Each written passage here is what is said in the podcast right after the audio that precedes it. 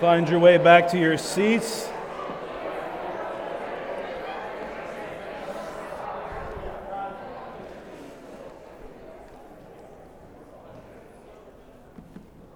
If you want to just go ahead and grab that connection card in front of you, you can also mark that you're interested in matchmaking.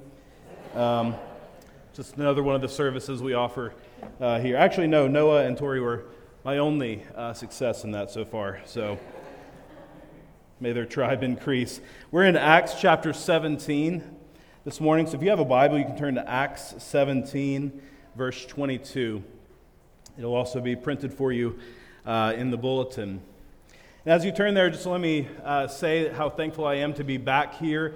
Uh, some of you were here last week. You heard a little bit of the story of our sabbatical over these three months. And so it's been three months since I've been standing behind this pulpit. And uh, it's just a privilege to be back here and to have this week to get re engaged and to sit down with the Word of the Lord and to uh, think about it for this Sunday. Just been a privilege to return to that. And we're going to spend just a few weeks uh, reorienting ourselves as I get back into this. We're going to start a book uh, here in a few weeks. Uh, if you are new or newer here, our normal kind of course of, of studying the Bible is that we look at books of the Bible. We try to look at them whole, passage by passage, uh, trying to submit ourselves to uh, not just the content of God's Word, but how He has laid it out for us. Uh, believing that he has a purpose in uh, giving us that word in the way that he gave it to us. However, it's also good from time to time to, uh, to, to look at the forest rather than just the trees of the individual passages of the scripture and to tie together themes. And so, about 30% of the time we, we do that. About 70% of the time we're in books, and that's just a rough estimate. But for the next few weeks, I wanted to orient us towards a topic that has been on my heart through the sabbatical, through the time uh, as I've been reflecting on it. And it's the theme in God's Word of drawing near to God. The scripture tells us that one thing that's theologically true of God is that He is near to us. And yet, if we ask most people in this room, our experience of God is often that He is not near to us in our experience, sometimes we feel like he's very far away, or sometimes we say that we've gone far away from him. And so I want to spend a few weeks talking about the nearness of God and that that truth about God, which is evident throughout the scriptures, is something that we can lean into, trust in, and ultimately delight in because the nearness of God is something that is beautiful, compelling, and an amazing truth about him. So I want to begin today by looking at Acts chapter 17, a famous passage where Paul addresses the, the people in the city of Athens. And at this time, Athens is pretty much the cultural capital of the world. It's like New York City. This is the place where ideas are exchanged. And he goes there and he observes, not in the passage that we're about to read, but right before it, uh, he observes that the, the city is full of idols. And the word that he uses there, full of idols, actually it means directly the city was under idols. It was like sagging under the weight of religiosity, of searching. And so Paul is moved by this and he goes in day by day and he reasons in the temple with the fashionable philosophers of the day, the Epicureans, the Stoics, and he reasons amongst them and he tells the gospel of Jesus Christ. And some people think he's crazy, and some people think he's compelling. And the group that think he's compelling, they drag him to the Areopagus. Areopagus, this stage where he can talk in an official capacity about the faith. And that's where we pick it up, his address in this Areopagus, verse 22. Let's read this together. So Paul, standing in the midst of the Areopagus, said, Men of Athens, I perceive that in every way you are very religious. For as I passed along and observed the objects of your worship, I found also an altar with this inscription To the unknown God. What therefore you worship as unknown, this I proclaim to you. The God who made the world and everything in it, being the Lord of heaven and earth, does not live in temples made by man nor is he served by human hands as though he needed anything, since he himself gives to all mankind life and breath and everything. And he made from one man every nation of mankind to live on all the face of the earth, having determined allotted periods and the boundaries of their dwelling place, that they should seek God and perhaps feel their way toward him and find him. Yet he is actually not far from each one of us. For in him we live and move and have our being. As even as some of your own poets have said, for we are indeed his offspring. Being then God's offspring, we ought not to think that the divine being is like gold or silver or stone, an image formed by the art and imagination of man. The times of ignorance God overlooked, but now he commands people everywhere to repent, because he has fixed a day on which he will judge the world in righteousness by a man whom he has appointed. And of this he has given assurance to all by raising him from the dead. Now, when they heard of the resurrection of the dead, some mocked, but others said, We will hear you again about this. So Paul went out from their midst. But some men joined him and believed, among whom also were Dionysius the Areopagite, and a woman named Damaris, and others with them. This is the word of the Lord.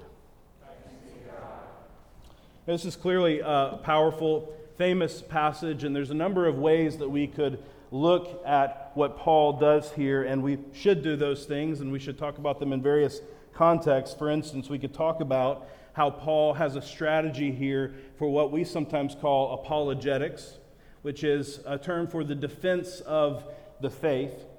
Sometimes this passage is used to talk about evangelism the idea that we reach out to culture and we find things in common with them, the way that Paul says, I perceive that you're very religious, and he builds a bridge, this gap.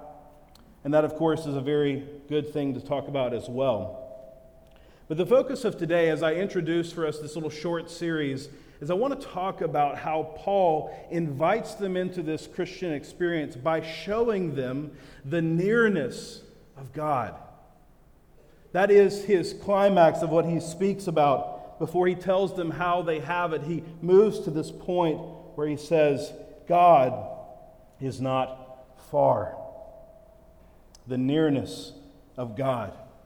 The scripture talks about, James chapter 4, draw near to God, and he will draw near to you. Jeremiah 29, you will seek me and find me when you seek me with all your heart. I will be found by you, declares the Lord. And I just want to say as we begin this short series, the overall point, the overall thing that I want us to walk away with is this that anything that we are experiencing, anything that we are experiencing, whether it's pain, whether it's loneliness, maybe there's a season of joy, maybe there's something great going on in your life, the positives, the negatives, anything gives us a way that we return to God being near. Any one of those things can be a path back to seeing Him as the greatest good because in our hearts there's always this pursuit that the passage talks about that we're searching around and we're feeling for things and maybe we'll find God. But He's actually not far from any one of us even though we sometimes feel that. We feel sometimes that the story of our lives is a story of walking away from Him, that we can move further and further away through our sin, through our experiences of pain, through our loneliness, through whatever it is, we're moving further and further away from Him. That's what it can feel like. But actually, He is not far. This summer, when we had the opportunity to be on the sabbatical, one of the things that we did was we fulfilled the lifelong dream of taking the kids to Orlando and going to Disney World. And so we experienced four days there. The day we were in Epcot, uh, the kind of the classic uh, Disney park, we went to a classic ride. They've had around for a long time called Mission Space. And uh, Mission Space is great myself and the three boys uh, went on the ride. Becca graciously, you know, sat this one out. I wish I was with her by the end.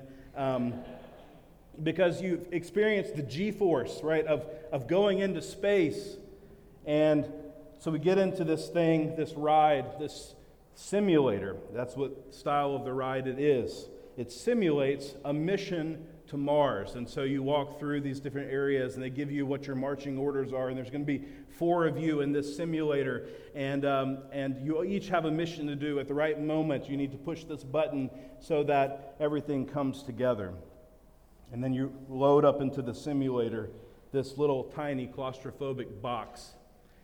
And it lifts off the ground but it doesn't go very far. But inside, you're facing a screen, and there's buttons all around you, and there's other things that affect the experience. They're even blowing air a little bit into your face, and uh, they tilt the box upwards. And then you feel the g force on your face as you go out into space, and it's very surreal. You go to Mars. And then you return back to Earth after completing your mission, and it's daring at the end, and things are about to explode, and you actually land safely on the ground. You know, when you're in that intense experience, the thing that I was trying to like get myself back to, as I was a little too scared than I'm willing to admit, um, was I had to remind myself I'm really just two feet off of the ground. I mean, it feels like I'm, I'm way out. It feels like I've actually traveled somewhere, and it really does feel that way. But the reality is, is that that's not true. The reality is, is I'm two feet off of the ground. Even though I've experienced something like going far away, the ground is not far from me. What I'm experiencing is actually a virtual reality, not true reality. It's virtual. And what Paul seems to be saying to us this morning is that when we believe that we are far from God, that is actually a virtual reality. In reality, we are not far from Him. As Paul moves into a city that is literally sinking under the weight of idols, a place of fashionable philosophy, a place of twisted morality, some things that we are familiar with. Paul's message to these people who have gone seemingly so far away from him, seemingly have uh, embraced everything that God is not, is that he tells them God's not far. You're feeling your way, you're getting close. And let me tell you what is true.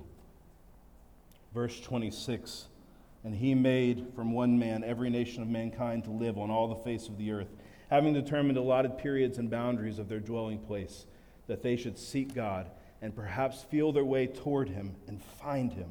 Yet, he is actually not far from each one of us. Love the specificity. It's not just that God is near in a general way, He is, not, he is near to each one of us. And so, what I want us to see is this today. Despite what I may feel, God is not far from me. Despite what I may feel, God is not far from me. Children, God is not far from you. Even though you may not understand everything that I say up here, you may not understand everything that your parents say, God is not far from you. Exhausted moms who feel like the spiritual aspect of their life has kind of faded away and completely been submerged in the reality of just taking care of a child. God is not far from you. Addicted sinner whatever it is that you've filled your life with that seems with every instance of failure, you get further and further and further away from Him. God is not far from you. Why? Why is that true? I want to talk about that for just a few minutes, and then we'll close by asking how we can close that short distance. Because he is not far. How do we get there? But first, why is it true that God is not far? And we'll give three answers from this passage where Paul tells the Athenians the story of Christianity. And the first reason that he gives for why God is not far is that we live in his story. It's impossible for us to be far away from God when we actually live in His story. What He paints for us is that God is the absolute author of everything, He is the sovereign. And so when we think of the world as a place where we can escape from God, even if we intend to or don't intend to, we have a mistaken view of the world because the world is God's. It's His stage of redemption. Verse 24 through 27 shows us these little reasons. First, in verse 24, he tells us that God is the creator, so he doesn't need to be created. The God who made the world and everything in it, being the Lord of heaven and earth, does not live in temples made by man. Not only is God the creator, he is also the sustainer. Verse 25. Nor is he served by human hands as though he needed anything, since he himself gives to all mankind life and breath and everything. The God who made the world is the God who sustains the world. It's not as though he needs something from us, it's that we need something from him, namely life, breath, and everything. Not only that, he is the sovereign over human history, verse 26. And he made from one man every nation of mankind to live on the face of the earth, having determined allotted periods and boundaries of their dwelling place. He is the sovereign over human history. He determined allotted periods and boundaries. He's not the kind of God who is a life force that creates life and then creates the stage and then watches to see how it plays out. He is actively involved in how it plays out. He plans the end from the beginning. He even plans, this is controversial, some circles, our own desires for Him. Verse 27 that they should seek God and perhaps feel their way toward Him and find Him. That they should seek God. God created these boundaries and these time periods so that we would seek God the, the impulse towards the search that all of us have, that the Athenians clearly had as they carved idol after idol, as the whole city was sinking under the weight of their search. That impulse towards Him is given by Him. So that we can find Him. One of the reasons that He appoints times and places is for us to find him. So the point is, we live in his story inescapably. It's his stage, as Shakespeare has reminded us, right? All the world's a stage, and all the men and women merely players. They have their exits and their entrances, but the stage just continues. The reason why God is not far from any one of us is because He created the stage, sustains the stage, and gives us our desire to be on the stage. We live in His story. Secondly, though, we share in His life. The way that God is not far from us, the reason why He's not far from us is because we live in Him. Paul quotes two Greek poets in verse 28. He says, For in him we live and move and have our being, as even some of your own poets have said, for we are indeed his offspring. Quoting first Epimenides of Crete. Then he quotes a poem called Phenomena by Aratus, another Greek poet. And he's saying, wisdom from your own sources confirms, even though they're pagan sources, even though they don't follow the one true and living God, he's going to get to that point. He says they're not far off because even they can see that for anything to have meaning, for anything to be true, to be a source of truth, it would have to be that we are in some way united with the ultimate truth. We would have to be in God. And that's why Paul says, we shouldn't try to make a God in verse 29. Being then God's offspring, We ought not to think of that divine being like gold or silver or stone, an image formed by the art and imagination of man.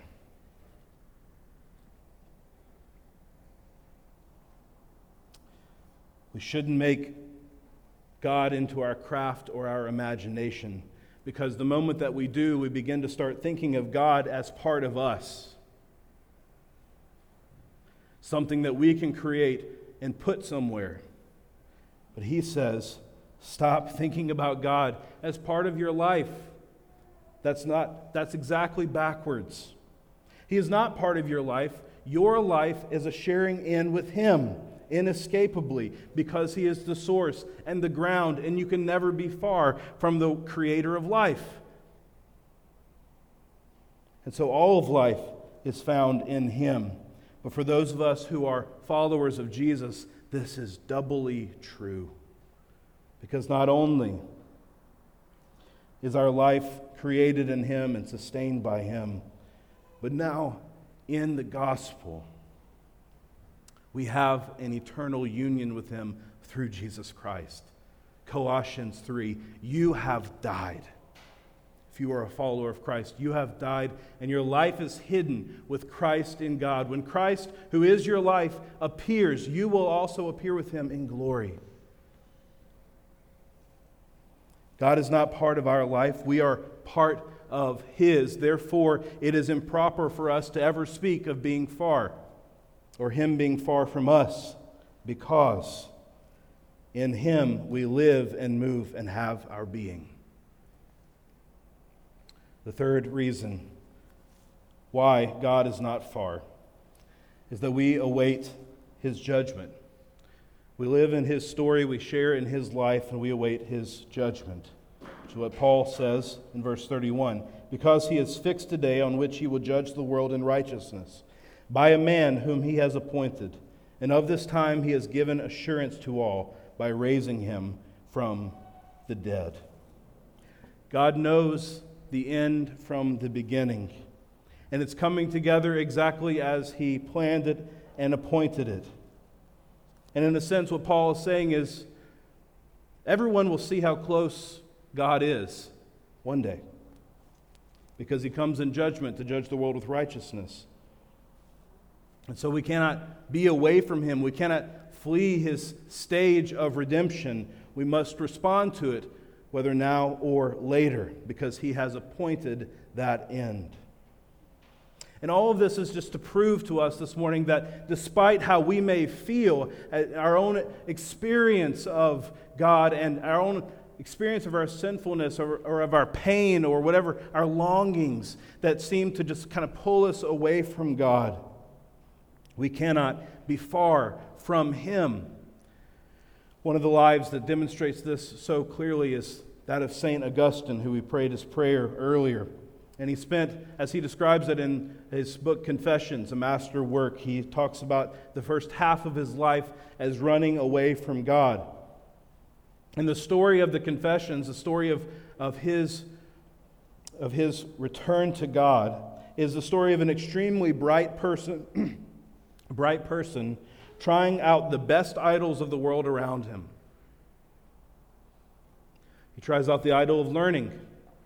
He's well educated, he has a distinguished education. He tries out the idol of success. He is an orator, a lawyer.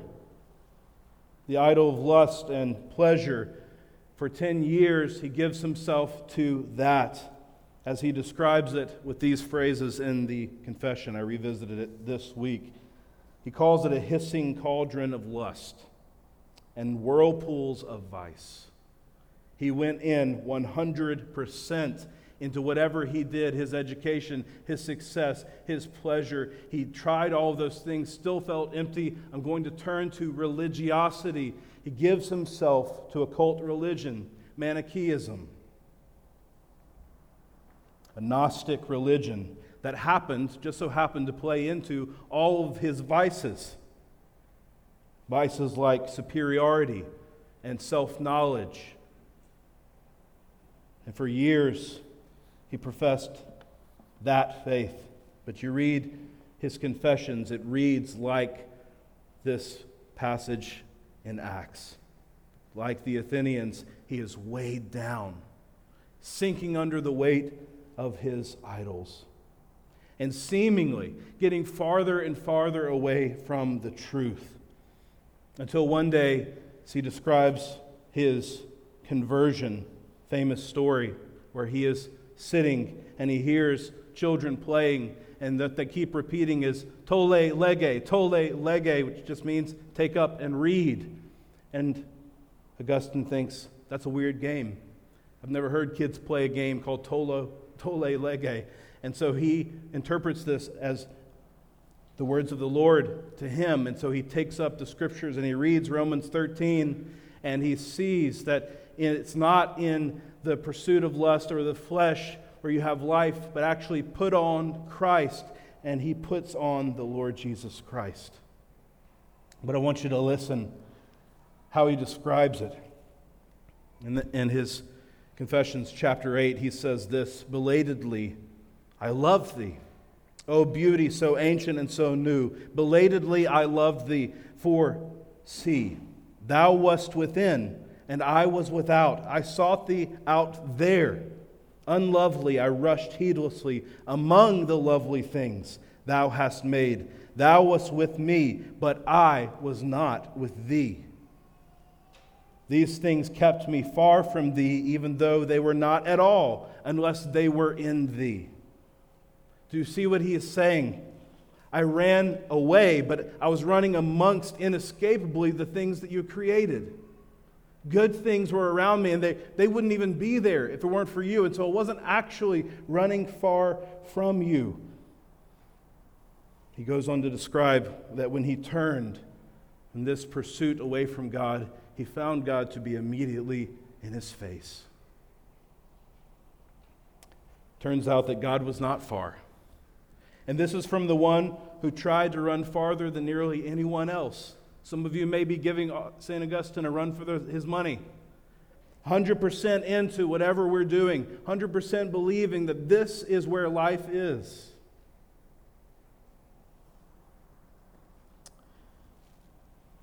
But he could not escape from the fact that God was near.